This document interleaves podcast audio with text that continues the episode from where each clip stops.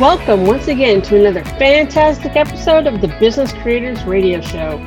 We help business creators like you win at the game of business and marketing so you can thrive from your intersection of your brilliance and your passion and make a difference for your community, market, and audience. Please take a moment and visit our website, www.businesscreatorsradioshow.com. You'll find hundreds of episodes covering a breadth and depth of topics relevant to you as a business creator and links to subscribe via your favorite network so you get fresh episodes delivered straight to you. And now, here's today's episode. Let's get started. My name is Adam Hommey. I am your host, and I am once again honored by your wise decision to tune in and invest in yourself today. The Business Creators Radio Show takes you to those places where you have those aha moments and those mastermind meetings that can change your trajectory or at least bring you a little bit closer to serving from your intersection of your brilliance and your passion. I don't come to you from some $25,000 Hollywood quality studio. I'm here in my living room in beautiful Las Vegas, Nevada, known to some as the hottest city in America. And we are going to have a conversation today about that perennial topic branding. I get a lot of folks who want to come on the Business Creators Radio Show and discuss branding, and I can't accommodate all of them because there's only so much to be said about it. So when I see somebody who approaches us and has something that is really unique and is definitely something you should have a pad of paper and two pens out for to capture those aha moments, I rush them to the front of the line. And that is what you're going to experience today when you get to know Zachary Colman. He is the founder of Creatitive, which is a successful, grit focused branding agency and expert in personal and corporate branding. He's helped countless professional athletes, personal brands, and athletic driven corporate brands build mindsets and help them build their brands around community. This is a piece of the unique approach that we're going to be discussing here. Zachary Colman, come on in. The weather's fine. Nice to meet you. You did it perfect. Perfect job there. I, I love the introduction. I appreciate it. I even pronounced your company's name right. You did. You did. Oh, I I got a hundred for the day. I can quit early. Yeah, yeah. You know uh, what? you know, I like to say off the bat, a lot of people get it wrong, but you know what? They remember it after they get it wrong the first time. So you got yeah. it right. So hopefully you remember it. yeah, as long as your company doesn't have the word I, I, really struggle with the word susceptible for some reason. So oh, uh, interesting. Uh, yeah. So I read off your official bio. so impressive. I'm not sure I'm worthy to be here, and this is my show. But what we like to do before we get into our conversation about this approach to branding is turn it over to you for a moment and pull back the curtain. Tell us a bit in your own words about your journey and what's brought you to where you are today, serving business creators from your intersection of your brilliance and your passion. Yeah, definitely. I'll, I'll try to keep it uh, as short as possible. I could go on for uh, a uh, hundred hours probably about my story because I think we all have countless hours of stories we could we could share with the world. But uh, you know, me personally, uh, you know, I grew up with the NFL. My my dad was an NFL player uh, years before I was born, and I took up soccer to be just like him growing up. And uh, you know, honestly, I wasn't too great at it. I was always that guy that would take people out all the time, blah blah blah. Um, and um, I got to a point uh, throughout high school where I realized that um, I needed to follow my own path and uh, not just try to follow in my father's footsteps. See, I had this problem of feeling very unseen and unheard throughout my young adult life. Yeah. Uh, I used to throw all the parties. I used to just I I I tried to buy love you know, I tried to buy uh-huh. love from people.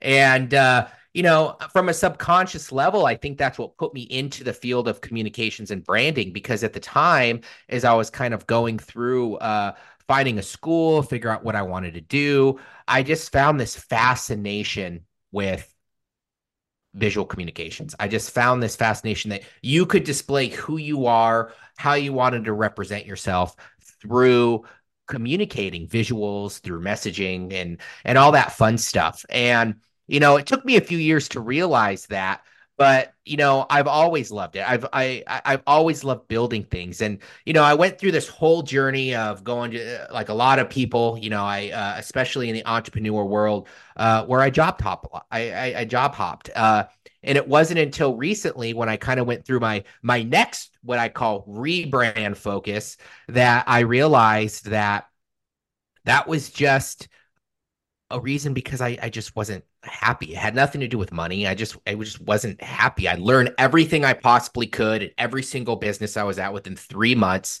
and I never wanted to settle. I wanted to do more. I wanted to learn more. And I had this one job at the Phoenix Suns, and I remember um, specifically going through my my early 20s uh, rebranding period myself that I uh, you know I had a lot of anxiety. I, I, I drank a lot. I threw a lot of parties. You know, I, I, had a lot of fun. And though there's nothing wrong with going out and having fun, I tended to use um use substances like alcohol as a way for me to diminish um and and and hide certain things in my life. And when I got my yeah. first job at the Phoenix Suns, it was one of those situations where uh, funny enough that I went into into it right during the literally the same day uh, I started that job. I I you know my my now beautiful wife left me. Um, I was going through you know that party phase, and she didn't want to be around that. And I started off at the Suns with a very bad first impression. Very bad first impression. Though though I was I was great at what I did. I was awesome working there. That first impression lingered on for I think almost a year and a half before I, I, I finally slowly got out of that first impression phase. And it was funny. I remember my boss even noticed that she would, you know, sit me in the back and she'd be like, I'm we're gonna send this from another designer and see what, you know, some of the the marketing managers think. And they would always love it, but when I send it, they wouldn't. And it had something to do with that first impression, right? And then I moved on to Pearson, loved working for Pearson in the educational sector and helping colleges uh, bring in students. And I was an art director slash creative director there. So I was a little bit on the higher end and working with smaller designers with certain projects. Uh, but I got a honeypot syndrome over there. I got this, you know, really good boss. Then I got a mediocre boss. And then I got a, what I call a bad boss. Uh, um, and she just wasn't a, she wasn't a great leader. There was a lot of leadership issues with that third round and, and their their pivot and what they were doing. And so I eventually made the decision. I had this opportunity to fly out to New York City, do an intern, do it uh not really an internship, uh, uh, like a gig uh, to work for American Express. It was like a designer's dream, right? Let's go to New York. Let's spend, you know, six months. I turned it down because of my fear of my just my fear of of what would happen after that it was twice as much money, but I turned it down anyway. I tried to get it back a uh-huh. week later. They said no. And so that actually now looking back it was actually a pivotal point in my life because it's actually what pushed me to go out on my own and because i had such a passion for education and um, the athletic side you know, I didn't just take up working out as a way of meditation for myself to get mm-hmm. me past some of those hurdles and to evolve myself. Um, I kind of followed in my dad's footsteps in a different perspective, right? And so um, that goes to show you that you know you set set you set yourself a path and a goal of where you kind of want to go in life and somehow it follows. And so even though I didn't go the route the same direction that he thought I would, I still not him purp- purposely, but you know, me in general thinking going through that direction compared to the other. And so I it it's just slowly evolved. You know, I'm not saying there isn't any heartaches uh going about a year and a half ago probably was the next phase.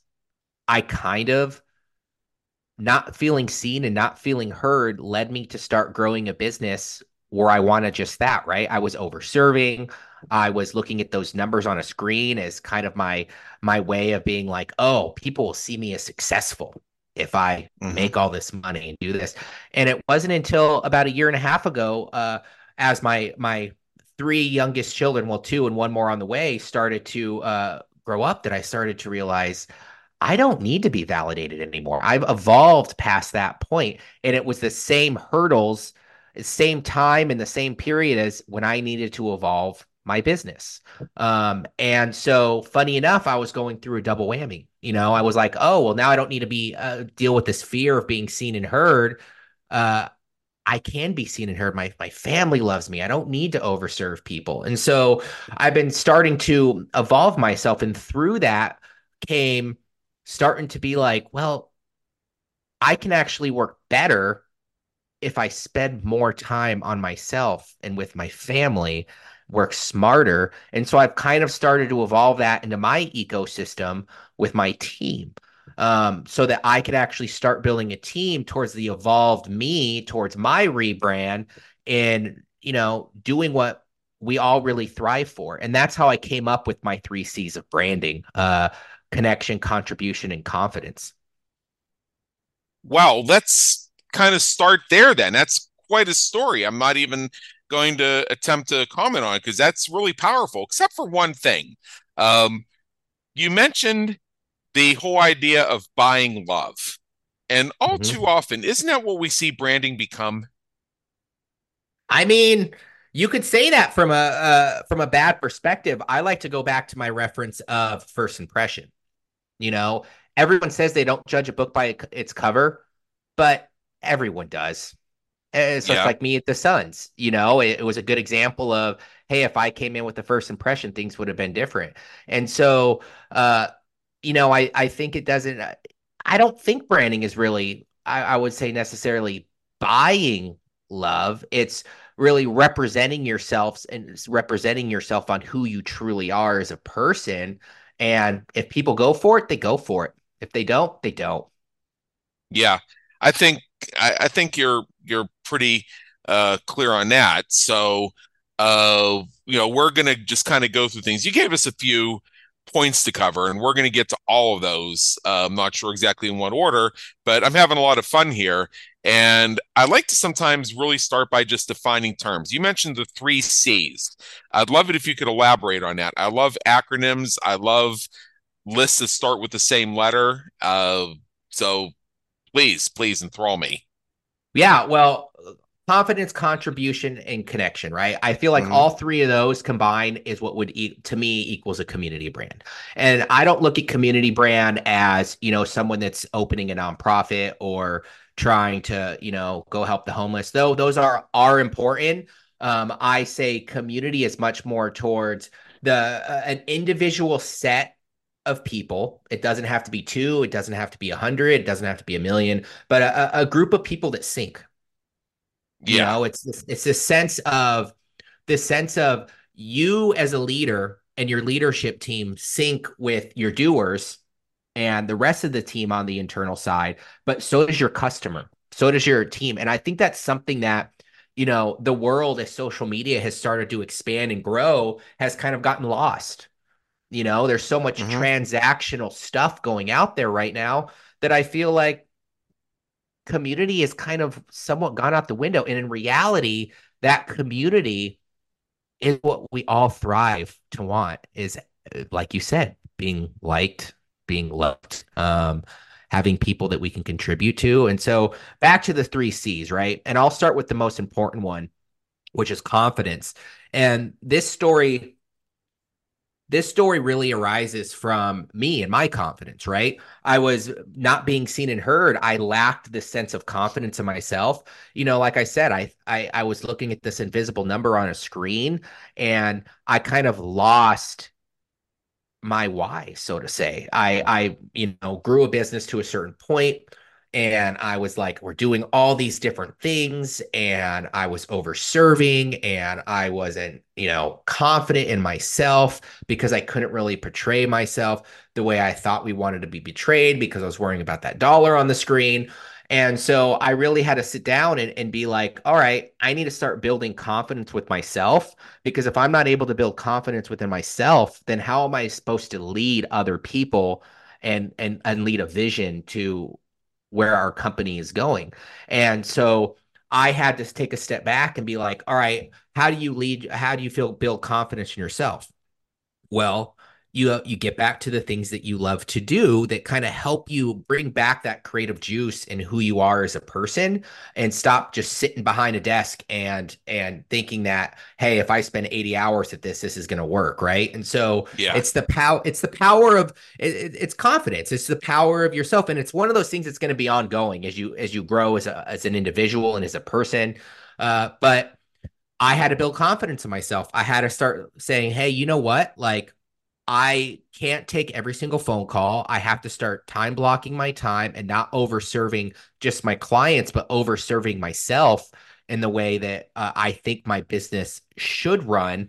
And I had to start taking a step back and saying, all right, well, I'm going to start dedicating time back into the gym. I lost it. I had three kids. I was trying to run a business. Me and my wife are taking care of these kids at the same time as running a business. And I kind of lost that confidence. And so as I started to, rework my time and rework my efforts in that area, I started to realize, hey, I want to work smarter, not harder. So I started to get away from delegation. I started to hire people more around this culture of confidence and, and leading by example. So I made sure every single person I brought on, I made sure I either had systems or something that I've already done or I have enough control over uh, from the aspect of I've done it that I can find someone better to do it. And so right. I started doing that. I started bringing this confidence to myself. And that confidence, funny enough, from that first impression standpoint, is probably that that pillar of the three C's that has this waterfall effect, right? Because the more confidence you build in yourself, the more momentum you build, the more synced you are with your team, the more teammates you bring on that really match your vision, the more the better your communication is with your audience, if it be visual, audio, messaging, whatever it is. And then that turns around and that confidence, first impression, shows in everything that you do. And so now you're you're kind of you're you're taking that confidence and and building it back upon yourself. So it's this ever growing thing. I have this funny superpower where I can tell uh uh the how good leadership is by the I'm not going to say quality, but the uh by their marketing by their marketing and their the collateral that they do. And I'm like, oh, this person took no time in their marketing, which means that they don't really value getting to know their customer and getting to know what they're doing. They're just trying to spray the wall and, and, and have probably low retention, bad customer service. And you can tell just by the way you first are represented, that first impression, right? And so that confidence is by far probably the most important thing that I think a lot of people should really utilize, get into that that grit and the perseverance more so than the uh what is it called? The uh Gary Vee talks about it a lot, working the 80 hour weeks and trying to beat your yeah. competitors. It's like, I'd rather work smarter. I'm not saying do everything AI, but I'd, I'd rather build confidence off of figuring certain things out that can help mm-hmm. me internally, you know? So, yeah, confidence is so important. Um,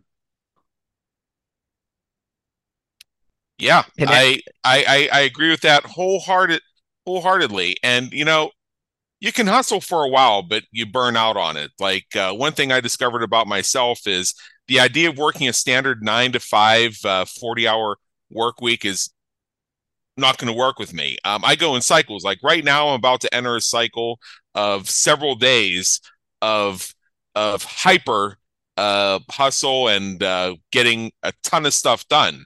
But then after that, I'm going to go into a cycle of uh, wanting to lay off for a few days and having just come to accept that that's authentically part of how I operate is has been very powerful. That is powerful. You find you, you know, I think that comes back to that comes back actually comes to the next pillar, which is the connection pillar, right? Yeah. What do you what do you personally value? Like a, a, lot of personal brands and to see yourself i mean so many people out there they want to be represented like those those large brands out there and they want to build these these brands and, and say hey i'm a corporate brand. I can do this. When in reality it's like no did you know these corporate brands are trying to be more human so yeah, why don't why don't you as an individual learn to connect with yourself, build authenticity, and figure out what you personally value in life. If you personally value working five days straight and then taking a week uh, a week off, then that's the way you like to run things. That's you. That's you, you're connected with yourself enough to understand that that's okay and that's how I want to live my life. And those connection that that connection comes down to your values right? What do you value in life? Me personally i'm very big on i'm very big on integrity perseverance progressiveness. So i made sure all of my personal values uh sort of started to translate into my brand values. That that's that's my values. I am the leader of my company. As a ceo as a director of marketing, as a director of operations, mm-hmm. whatever leadership role you're in, you are kind of that that that face and that personality that makes the business the way it is. And so the business is going to showcase like you. It, it just is. It's the outcome of the business and how it performs is going to be on you. And so you have to represent yourself like you are as a person. And so smaller, larger, no matter what where you're at, you kind of have to look at that. And like I said, me personally, I tell all my employees, I'm like, when we go through the hiring process, I want them to have some sort of personal development situation going on. Like that's why I said we're athletically driven. We like to work with those types of people. And so I tell them, I'm like, hey, you're going to be more passionate about what you write about, what you talk about, what we do, but you're also going to be able to get your personal time in and what you love to do. And so I let them dedicate eight hours of their 40 hour work week to personal time no matter what that that be if it be going to the gym if it be going for bike rides one of my employees lifts it up you know ride horses. And so uh, i feel like their their output becomes that much smarter and and you know better that way. And that's just my values. And so i i connect personally not just with myself more but i start to connect with like-minded people which at the end of the day that's what branding really is right? It's connecting with people, if it be first impression, if it be this, the psychological counterpart of the demographic, right? It's like, I want to work with these types of people because I know them. I know their pains. I know their sufferings. I know what they want to do every day. Um, and it just makes it that much easier for me to actually go in and do that. And so, a connection by far uh, is probably the I not I'd say confidence is the one that's out the most important, but I say connection with yourself and with other people is probably a near second. It's probably something that you should be focusing on, probably hand in hand with the confidence pillar. But, you know, these are all the intangibles you need to build a great brand. Yeah, yeah, certainly. Now, another thing that you shared with me is this whole concept of how to go from a me to a we to an us. Yes. Yes, I love this. It's kind of my title. It's kind of the title of the whole process, right? So I saw this huge correlation between uh, business growth, business growth, and brand growth, right? So, you know, you have so many personal brands that try to be corporate, but you don't need to be. And I say that's a me, right? I think at the very beginning stages, you are a me. You're trying to figure out yourself. You're trying to connect with yourself. You're trying to, mm-hmm. you know, figure out who am I going to contribute to? Like, where do I want to go? You try 80 things. You, you, you, start building confidence in certain things and that you do that all by yourself.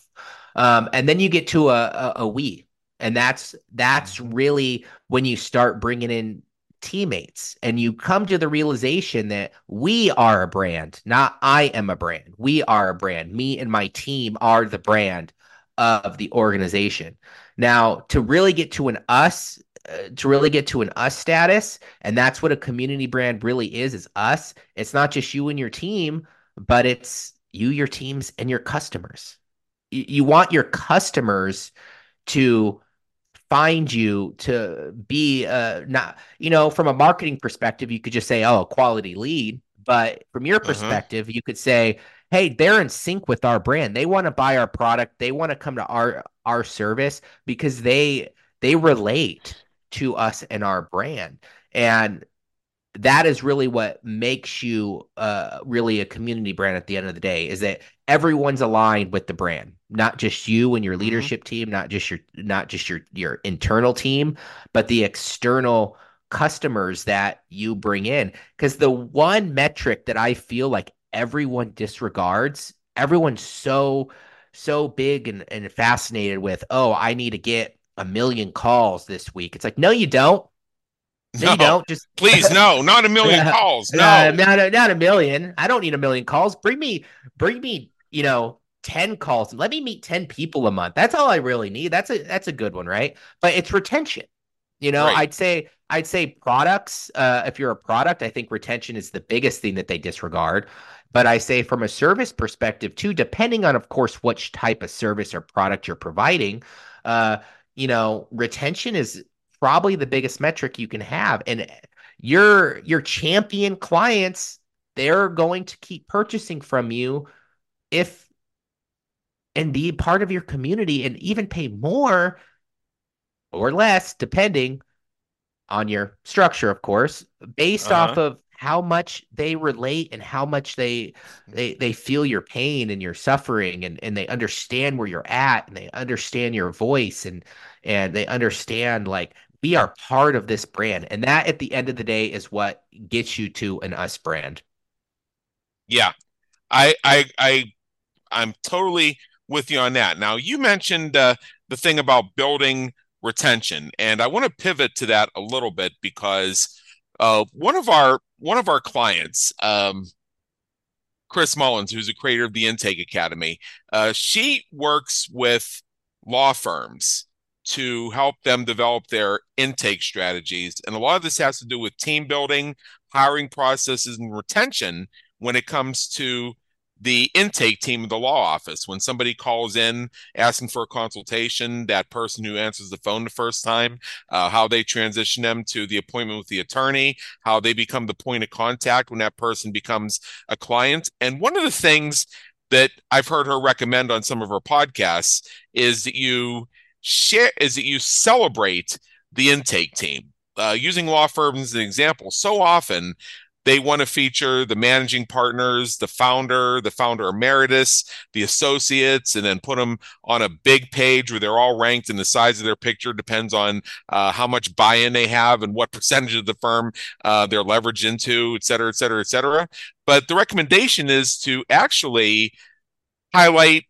I mean, yeah, you certainly want to spotlight your your your talent team, which is your attorneys, but also make heroes out of the intake team. That means the administrative staff, the first point of contact, uh, the client liaisons, and get it to the point where they have their own fan bases where people who want to engage with that law firm actually get excited about, hey, um, I love Zach over there in um, over there in intake.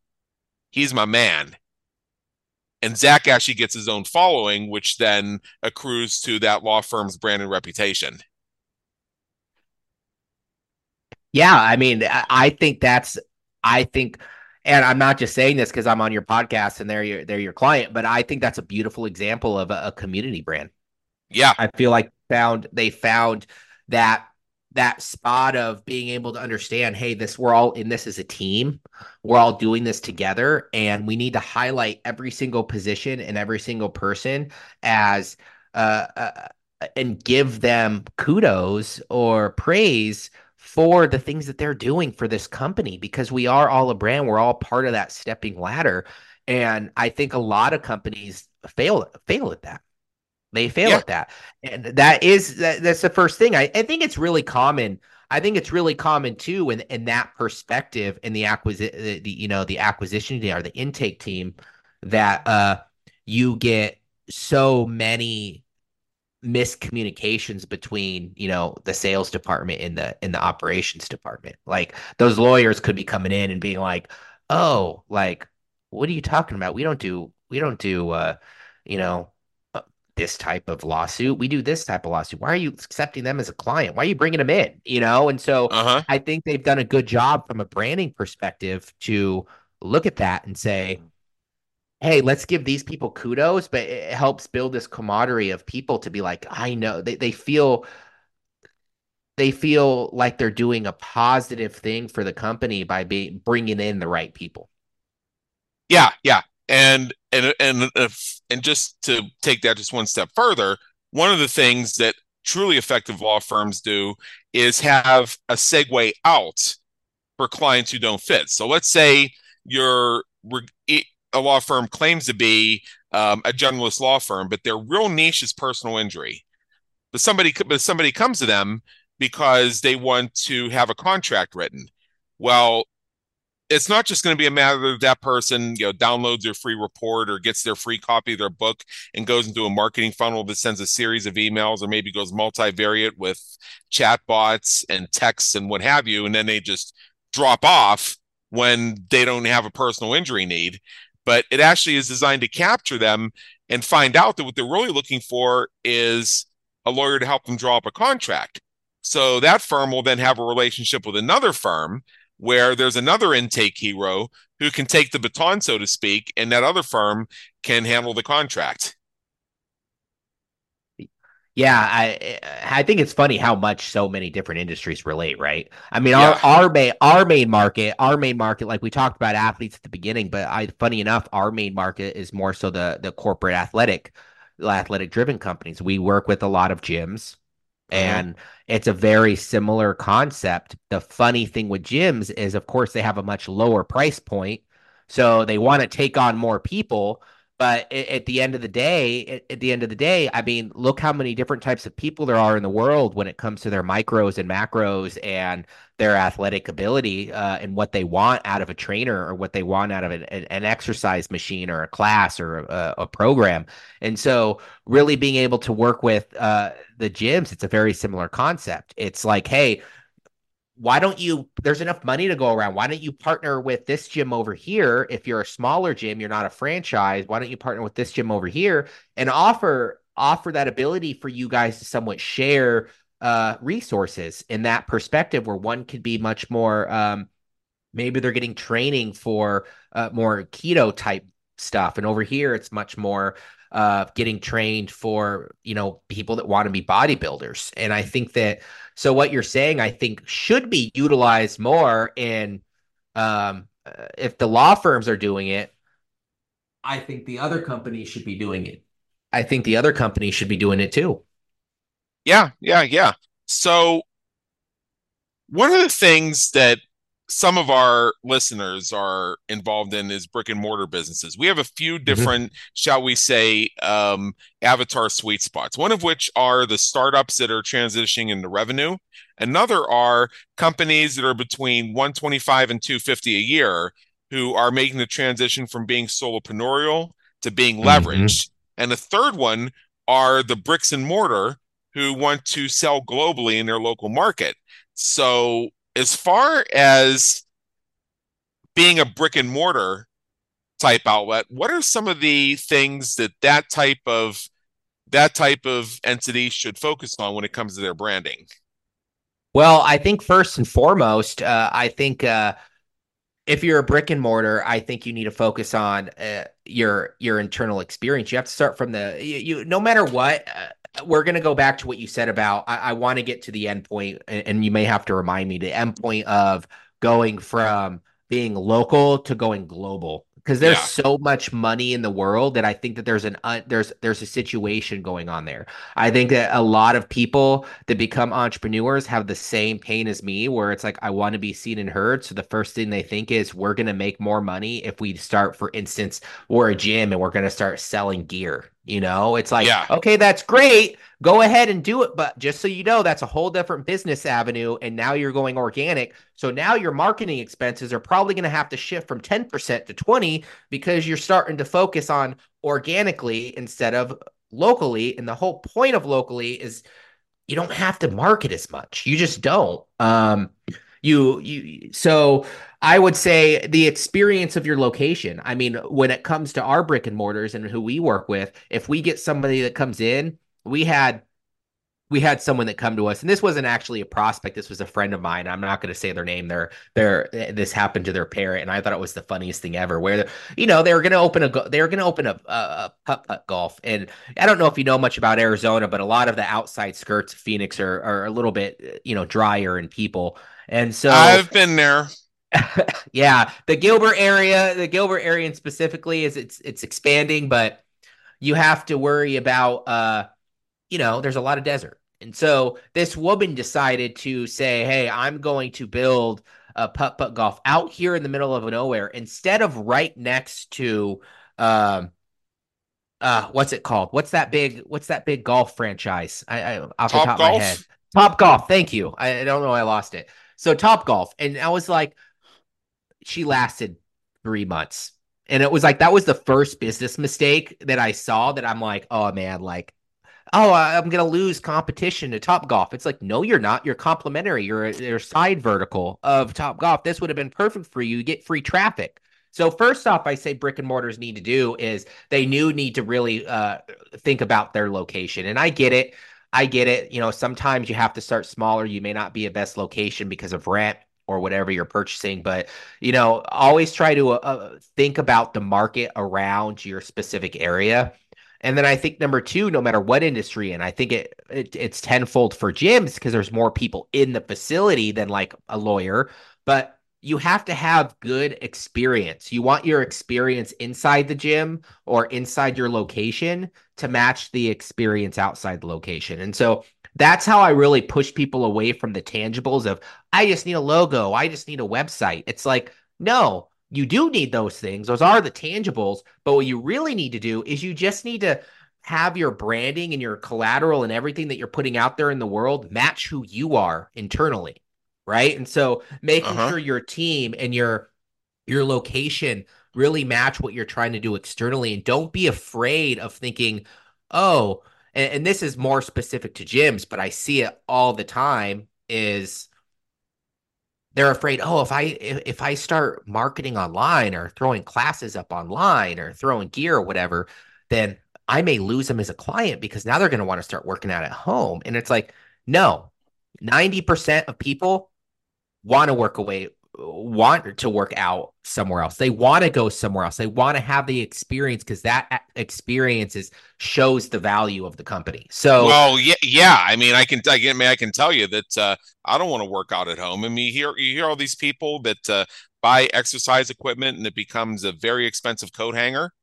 Yeah, that's there's, me. I'm there, one. Of, I'm one of them. there's, there's, there, there's a there's a reason for that. It's because people who are highly into physical fitness want to go to a place where that vibe exists and that's just not at home yeah let's let's let's take that perspective of an entrepreneur right i i i've heard plenty of business developers say this to me your output's going to match the experience and where you at in, in your location right yeah. And so that goes back to the leadership and marketing. Um, you know, I work out at home. We we don't have a brick and mortar yet ourselves, and we're we're getting there. I'm getting ready to uh, look. You know, you know how it is with commercial right now. But uh, yeah, um, one of those situations where uh, I I have to move to different locations so that I can be a better leader. But when you think about that in terms of a, a, a customer, they want that same thing too. I mean, look at how many people try to work out from home and they're like, oh, like, well, I can do it's great for when I have the three kids and a babysitter or when they're all asleep, but if I want to take an hour away, I, I need to go somewhere. I need to work on myself, you know? And so, um, same with same with a lawyer. Uh, you know how many um, and this isn't a lawyer, but you know how many um, account accounting firms have emailed me and said, "Hey, we want to be your accounting firm." I'm like, "You are the last type of company that I want to be emailing me to do business with because the trust factor has to be tenfold because you're handling my money. so uh-huh. so it comes back to that experience. I would take that extra hour, go somewhere. So back to back to what you were saying. Focus on the experience. And then I think lastly, in what a lot of companies don't focus on is what we talked about is that community. I think that um, at the end of the day, there's enough people in the world, even in a small location. So make sure that you're uh, you're aligned with your internal values of the company and that you're making sure you're fitting certain people. If you're a lawyer, for instance, you know you have a, a great you know under of course certain laws you have a great opportunity to utilize the e algorithm and for for google for instance and have different types of lawyers talk about different things and that allows each one of their personalities and their services to come out from the organization standpoint. But that also allows the customer themselves to be like, oh, I really like Janet from this law firm. You know, right. I'm real. I really want to work with her, not not the brand specifically, but the brand's part of it, right? So um, really working on really working working on that from a community. I think digital marketing has gotten to a point where it could go either two ways, and right now, unfortunately, it's it's starting to go the way that I don't like, which is it's becoming too transactional. People are just thinking, oh, it's easy. You know, you can do this, you can do that. We just need a sale. Back to your lawyer example of of giving kudos to the uh, the the people at the company that uh, bring do the intake you know, start focusing on digital marketing being more like that. I'm I'm a very big component of com, uh, community building, especially for a small a small organization. Is once you have your positioning down and you know who you're targeting, to really allow your members to give give you kudos. Go out and get reviews. Allow that to build your your your local SEO, and that's kind of what we really try to focus on. Because I look at I look at two things from an acquisition standpoint when it comes to a service based business. Uh, I, I first, I go and I look at my map. I say, hey, what are the what are the closest places to my house so I don't have to drive 10 hours? If it's of course like where I'm buying like a, a spa or a large value based product internally, I'll drive a little bit further. But when it comes to like, you know, and, and that goes tenfold probably for lawyers. I'll drive across the city for a lawyer, but when it comes to like a smaller place, you're going to be going multiple times. You want something to be close to you. And so making sure that you're really just trying to, from a simple terminology, just trying to stand out in, in your local market. And then two, it's that brand. If that customer service is on par and I look at, if I look at them on the map and I'm like, all right, this one's only a mile away but uh, they have bad reviews. They, they they they don't look like their their their gym or their their space is doing too great. You know, the lawyers don't really uh, be nice to their employees, and I'm not going to go there. I'll go to the one two miles away instead. I'll take that extra mile commitment because I know I feel like I can trust them more. And that in itself, that's what's going to build you sustainable quality leads and less churn rate on your clientele is just that trust factor. That's building a brand. That's building that's community building 101 is just positioning yourself and making sure that people are finding you through the efforts that you put out through your experiences. Um, now, if you're talking about organically, uh, going organically, um, honestly, I would don't get ahead of the horse. You know, if you're a law firm, for instance, maybe you decide, hey, we have a location here in Arizona.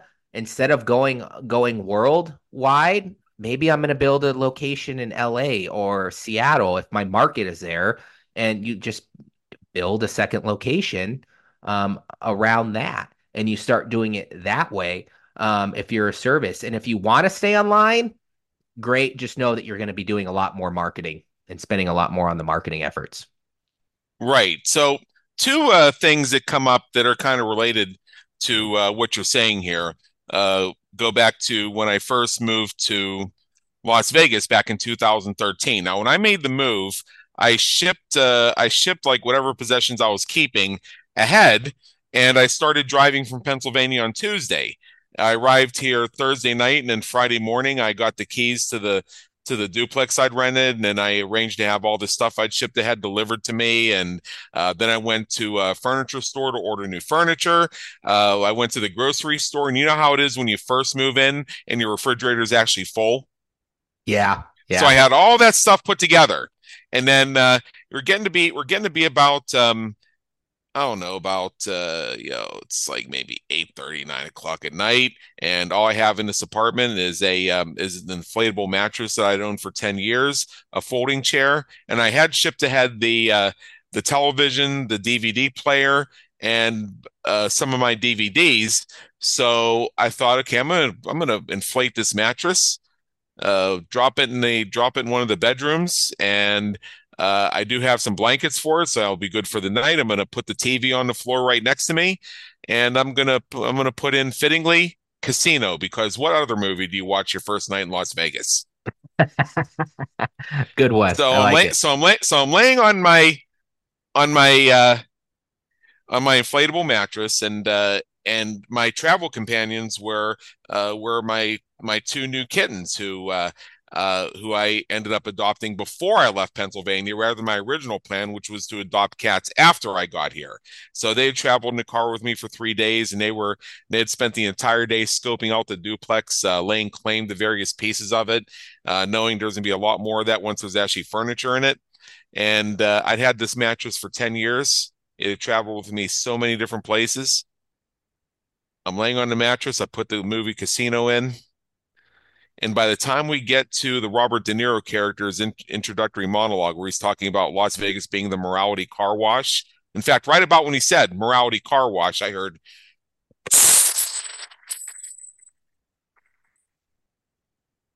You know what that meant? It meant your cats needed the the mattress, didn't they? Yeah, they needed it. All right. so now I'm thinking, all right, so tonight I'm sleeping on a hard floor. How much better does this get? Because my mind wasn't thinking just go to Walmart and get another one, but in a way it was because it probably would have destroyed that too. And plus, I just ordered a king size bed, so I uh, that was going to be coming the day after the day after uh, tomorrow. So I, I mean, I could rough it for a night or two, wouldn't be a big deal. But I'm thinking to myself, you know, I could really go for a cigar right now. Where's a good cigar lounge? So what I did is I went in the kitchen and there was this big book with with yellow pages inside it. Yep. And so I and so I and so I put that on the floor to use as a doorstop, pulled out my smartphone, opened up the mobile browser, and typed cigar lounge 89128 let's go 89128 was the zip code i was in and i added let's go just for kicks turned out there was one um, a mile from me. So I went and hung out there, and that became uh, one of my regular places for about uh, maybe three or four years. But then that place changed, and I started going to another shop that was just a couple miles beyond that. Going back to your other point, for certain types of businesses, if the experience goes sour, you may go the extra mile, literally the extra mile, but you might not go a whole lot further than that. So when you think about your branding, think about why somebody would want to drive just one more mile for you when there's something a little bit closer. Yeah, uh, yeah, totally. And I and, and I'd put that thinking from a, a psychological counterpart back to what you said a, a few minutes ago when you were like, "Oh, so many clients have these brick and mortars; they want to expand globally." I eh, rebranding or evolving as a person can go either two ways, right? I think that there's a lot of people there uh, that do, and there's nothing wrong with monetizing even more and being like, oh, we have to cut this, we have to restructure to do that. But at the end of the day, if your cigar bar really looked at it and said, hey, how can we position ourselves towards our audience and and and who we care about, who contribute to, and that's the last pillar, right? Who do we contribute to that that we feel like are the people that we want to serve. Like, who do we serve the best? They probably would have kept you as a client. That that uh, and that and that could that could be that could be the case. But you know what these places uh, and most cigar shops in Las Vegas have in common is they do have T-shirts with the logo on them, and uh, one of their and one of their uh, distributors uh, probably hooked them up with some uh, custom ashtrays with the with the shop's logo on it and things like that.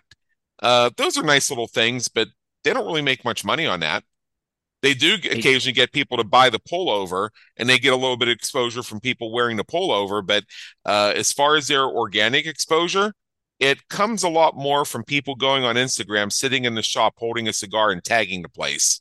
Yeah, yeah, or just going on Google and, and writing a review towards a, a good company, right? Right. Uh, being like, I love I love going here. I it, it's funny you say that because you know you always wonder why those big com- you you hear about these big uh, tech moguls, for instance, like Mark Zuckerberg, and they're always joking about how he uh he only wears like three or four plain shirts, and he's always like, oh well, I just don't like. Same know, here yeah, yeah. I do the same thing now. And it's funny because people are like, aren't you a branding expert and you wear plain shirts? I'm like, why would I brand another pay to brand another company? Like, especially when the shirts are these crappy crappy cotton long don't fit shirts. Uh, I have a thing about promo promo stuff. Uh, I don't know what it is. It could be because I have three kids now, and it's like I have to throw things away on a constant basis. But uh, yeah, but it, it, I I I don't like it. I'm like, why are you wasting your money? This is not customer service. This is not showing gratitude. And I know it works. I know it's a thing, but like, no, like I'd rather send that person an email or a gift basket or just say, hey, for instance, if if you're uh, if if you're a lawyer, for instance, why don't you send them? Uh, here's a good one. Here's a good one because it brought back to your your uh, cat story. Uh, my my cat my cat of lived a long 18 years. It was probably one of the hardest days of my life, but we had to put him down like you uh-huh. know four months ago, and I got a letter from the vet and the emergency room with just uh, all the signatures from everyone there, just all the signatures. And to me, that is good branding. Like they didn't have to be like, here's a shirt for our our pet store. here's a free gift. Here's a free gift certificate to buy some some pet food in the future. I'm like, I don't want that. I I I uh-huh. appreciate just that you as another human being, you as another brand are looking, and you could say that's a small business thing, but it's like I said, corporations can do the same thing no matter how big you are. All you have to do is know who your audience is and be like, how can we help this audience live better lives? It's really what it comes down to.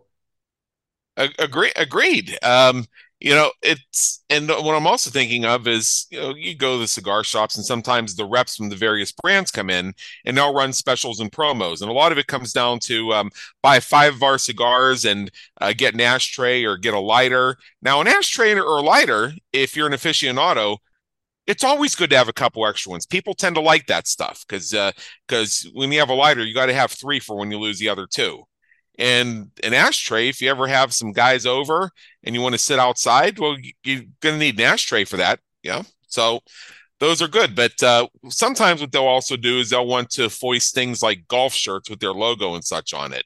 And um, i remember this one time uh, you know, i i you know i bought i bought into their special and i said you know what? Instead of the instead of the golf shirt I think this lighter is worth about the same amount. Can I just have two lighters? And the guy actually took the golf shirt and physically pressed it into my hand and said, Here.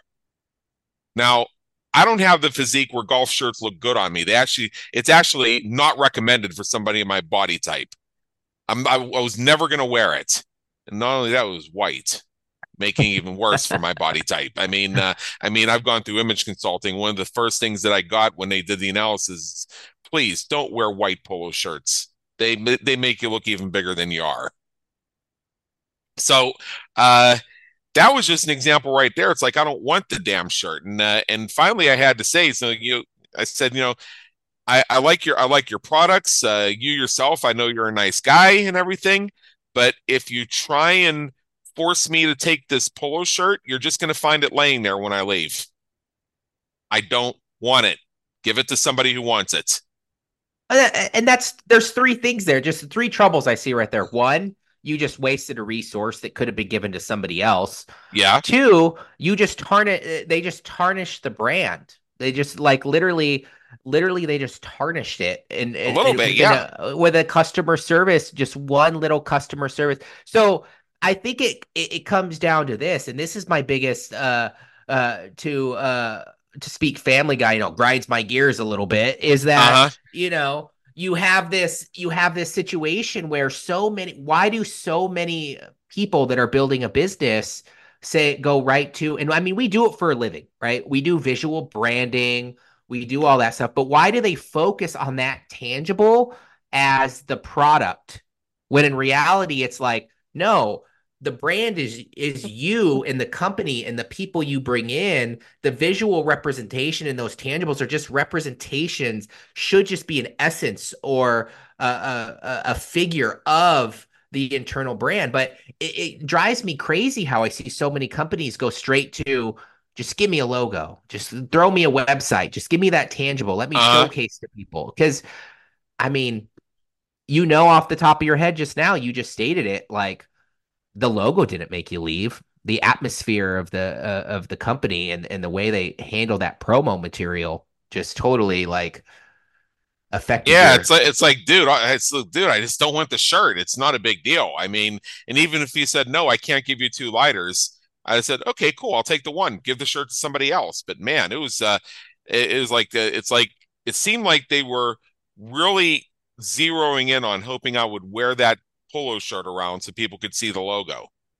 Mean, meanwhile, they were more likely to get business when somebody, and this is a very common question, they say, "What kind of cigar do you like?"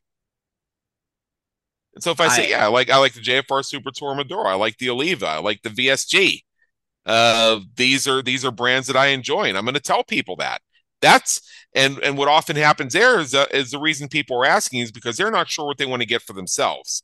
So I recommend something, and I'll say, "Yeah, I'll try that." And Yeah, that's that- and that's how these brands get more customers and get more Mhm. devotees. Yeah, I think you just nailed it on the head right there. I think that that people uh, you know, community is people, right? And so at the end of the day, throwing a logo on a shirt isn't going to bring you more business. I think you just relate a good actionable result right there of uh, uh, and you know, I think we're both in marketing, so I think we both see it. One of the biggest things I, I hear people say when it comes to the branding side is they're like, "Well, we can't track branding. We can't track it. There's no numbers. There's no numbers to it." I'm like, actually, you just gave us a number right there. You just basically said, "Well, you lost me, and I could have brought." eh, You know, trying to give me a shirt um because of bad customer service, and I could have brought you two to three people. It, even maybe tenfold because then those three people would have bought three more people Yeah, and so forth and so forth. yeah. I mean, I just I just gave you a practical example of how viral marketing works based on reputation. Yeah, yeah. And I think that's branding and building a community at its core. Yeah, cer- certainly. I mean, that would have gotten him a lot more business than some random person seeing me wearing the shirt with a logo. Because I can tell you, I don't really wear logo clothing because I have not had a lot of people really ask, "What does that logo mean?" That that's just not that's just not a common conversation in my life. It's not it, it, it's it's not for me either. And it comes back to that. Even you you they offered you a free one, but it's even for me, I'm like, you know, nothing against these bigger brands. I still wear like, you know, the brands for like working out and for, you know, nice clothing and certain perspectives. But man, I'm uh, you know, I hate to say it, but you know, and I, me and me and my wife, we're pretty successful. Like we don't have to worry about, you know, how to pay that next bill or anything like that. But I'll still go to Goodwill and get a plain sheet. I'm like, oh, this is a nice shirt. This is nice. I don't need to go out there and spend millions of dollars on, not millions, but you know, hundreds of dollars on, you know, a shirt over here because I think that, you know, it's gonna match a logo. I'm like, why would I buy something Like that matches yeah. somebody else. It, it, it, uh, I, it, we could be biased. At the end of the day, it could just be because we're in marketing and we see it. But right, but yeah, uh, like we like we know what the logo's for. We know what the uh we know what the end goal is.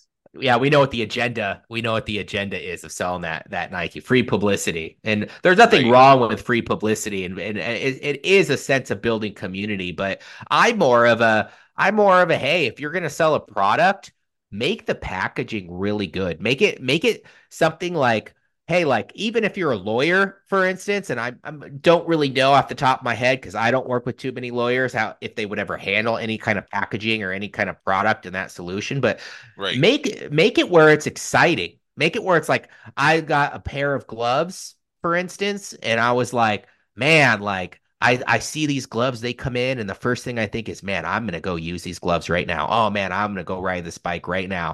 Uh-huh. That's gonna build retention, not not the whole like, hey, let's give them a shirt that they're probably gonna use to wash their car and uh Yeah, I that- know.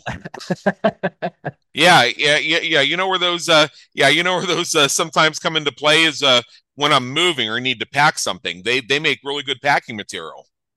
Good packing material and two it's that shirt that i keep in the back of the closet just in case just in case all my clothes are dirty. And then i'm like but and then but they never aren't so i like it just sits there and collects dust. And then finally like five years later they go to goodwill and those are the shirts i don't pick up. Well, let's make it let's make this real simple. I mean, uh, you've told me over the you've told me over the course of our conversation that you're married and you've uh and you've been single before. yes i have Okay, so when you were single, you sometimes ran out of dirty clothes, you ran out of clean clothes, and you'd have to resort to that shirt. I, I I did I did. My wife always makes fun of me because there's about two or three shirts in my closet right now Uh-huh. that I still have. I'm I'm 38 now, so she's like she's like, you know, you still have a shirt here from high school in, in your closet, right? And I have Yeah. like two left, and I'm like, I, I like the shirts, and they they grew with me. Yeah. When okay, when's the last time your wife let you uh, let you get to the point where you had to resort to those shirts? Oh, I mean, Exactly. uh, exactly. Yeah. Yeah. yeah, so yeah. uh so so so again, that would uh, that would not even be relevant for you at this point. Yeah, it wouldn't. It wouldn't. Uh-huh. I'll give them to my kids. I'm at the point now where I'm just like, here, you guys wear wear this. You you can be the brand ambassador for for not. Uh, I won't say Nike, but for like you know some of those smaller brands. I'm like, oh, it's cold outside. You can wear this shirt. Your your Yeah. shirts are dirty. Oh, oh yeah, yeah. I mean, another thing is, uh, you know, going back to cigars, if it's a if it's a cold but not cold evening outside, and I'm thinking that I want to go uh, listen to a podcast or read a good book or a good audiobook and sit on the balcony with my laptop or my tablet and have a stogie while I'm doing that, I might need a couple extra layers. I'm not going anywhere and I'm here alone. Literally anything will do. Yeah, yeah. So exactly. that that that's where that logo T-shirt might suddenly come into play, but still nobody's going to see it. Yeah, no one's gonna see it. Another thing, it's like for my wife, for instance, it turns into one of her night shirts. She's like, Well, oh, yeah. Uh, and but no one sees it but me. But I'm not looking over there like, yeah, you know what? The brand recognition of that, that, that I'm gonna go buy Yeah. that product. You know, yeah, we're I- yeah, it- yeah, we're yeah, okay, we're a couple guys here and uh and you know, our audience are are adults here, so um you know you know how you know how it is when a when a woman loves a man, she loves she loves to get into his clothing, particularly the oversized shirts. There's just something about that that makes her that makes her feel bonded to him. And I'm talking serious now. And uh and when she wears that shirt for you, that's an expression of her love and her devotion and her desire. You're probably not desiring that brand of uh that that brand of laundry detergent that's on the uh, on the patch next to the collar in that moment. yeah, you know, and You're, you're, you're, you're not gonna you're not gonna say, "Hey, honey, uh, love this shirt. I just remembered we're out of Tide. I gotta run to the store."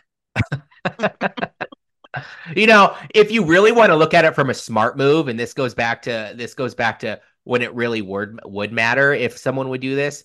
Look at like one of those stores like Fascination or something, and they're they're selling products. Maybe they had their shirts out and they said for your wife's for your wife's night shirt, because then you would start thinking about that because it relates to the brand and the the position that you're going after. You'd be like, oh, I'm going to get more of these night shirts because for free now because it it, it relates to the situation. That fascination. I just have to ask because I haven't heard of it. Is that like intimate products? Yeah. Yeah. See, that right there is actually on course exactly. because you're going to be thinking intimate products when you're in that situation. Mm-hmm. Mm-hmm. Yeah, and it's and especially if uh, you know you and her are a little adventurous, uh, and you may decide as part of your foreplay to uh, pull out the laptop and just peruse a little bit. What do you think's going to be the first thing you type into the Googles when you bing the Yahoo out of them? Yeah. that's true. Because there are so many, there are many brands out there, but only one is fascination. Only one's on the shirt. So back to your back to your situation, back to your situation with the shirt and Uh huh. uh, that situation. You're right. The the way they could have gotten you better is with the lighter because the lighter portrays to the cigar. I mean, I have a local cigar bar that we go to every once in a while with my friends when I have that, you know, hour I can get out of the house. Yeah. And it's the same concept. Like I don't really use lighters anymore. I don't keep them around the house, but it's funny because when I go there, uh, that would be that when they do give free lighters, that's what I would want. You know, right, and so, right, and right. And we and we take this a step further. Um, you know, if I'm, uh, you know, the fact is, I'm going to be holding that lighter more often, so I'm going to get more exposure to the brand through that lighter. Yeah, you're going to be holding on to it more, and most likely with like any lighter, it's probably going to switch hands like eight times in its life. Yeah, Um, that that that that's why I said lighters are good because you need one for when you lose the other two. Yep, yep. Absolutely. All right. So we are actually at the uh, top of our time here. We could keep this going forever, but you have a gift for our audience, and I'm going to share that with them now. It's a it's a download and it's going to help leaders. Um, I know you designed it for the gym space, but I believe pretty much anybody could use it. Um, and it's about determining where you are with branding in regards to building a community. Now, there's a link to it. I'm going to uh, tell people to go to your website, which is at creatitive.com. I'll spell that C R E A T I T I V E dot com. Now, when you get to the website, you want to go to the menu and go to the section that says downloads, and you'll find the third item is the brand questionnaire. There's also a personal branding exercise and a webinar to watch, but your gift is the brand questionnaire. They can actually take up on all three gifts if they so choose. I'm going to give the direct link to the brand questionnaire in the notes for people who are watching this or listening. Just to scroll down and otherwise go to creatitive.com and discover how Zach Colman's unique brand of branding can serve your business and help legacy brands build that competitive advantage. So, with that, Zachary, thank you so much for being with us today. It's been an honor and believe me in education. Yeah, thank you so much for having me on. And yeah, like you said, that download is actually for for any type of company. But if you are a gym leader in the gym space, uh, go to leavethatmark.com and you can learn more about some of our services uh, through the gym space. Absolutely, absolutely. Again, thank you, thank you so much, and you have yourself a great day. Thank you. You too. We trust you enjoyed today's episode of the Business Creators Radio Show. Check out our previous and upcoming episodes on our website at www.businesscreatorsradioshow.com. While you're there, be sure to subscribe via your favorite network so you get fresh episodes delivered straight to you. Until next time, have a great day. Take care.